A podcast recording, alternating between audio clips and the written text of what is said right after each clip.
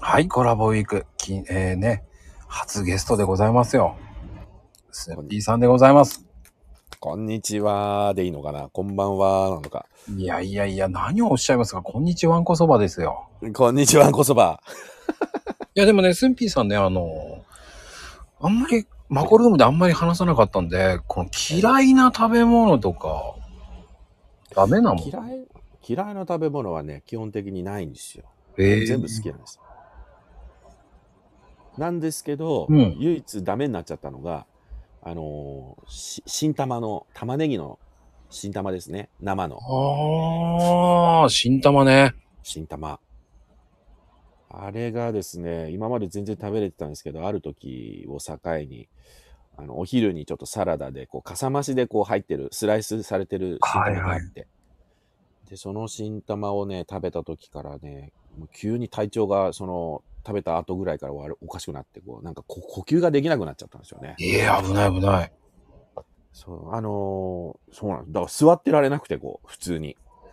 こう、ちょっと横になったっていうね。まあ別に特にそれで大事には至らなかったんですけど。で、後日、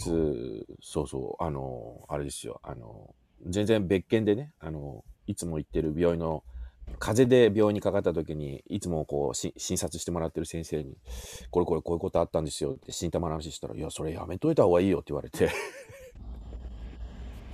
危ない危ない危ない。ねえなんかあれなんかの成分が影響してアレルギーかなんか出てるのかもしれないねって言われて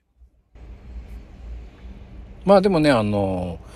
新玉って、こう、発症しやすいんですよね。あそうなんですかうん。うーんそれは知らなかっまあなんかあるんですよ。なんかあの、長ったらしい言葉があるんですよ。たあれカタカナのすごいのありますよねなんかそうこなんですよ。ジア、ジアルなんとか、とかかんとかさんっていうのがあるんですよ。う、うんもうね、あの、昔に覚えたんです。あの、れんあの勉強したから覚えてるんですけど、なんとなくね。それで、それを、こう、引き起こすらしいですけどね。あやっぱそうなんですねまあ、塩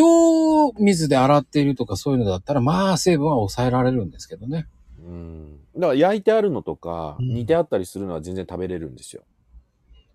だ多分その成分が出ちゃってるからダメだったと思うんですよ。ですかねそれがだからなんか体に反応しちゃったんですかね いやー、結局、それだけ、こう、繊細さんなんですよ。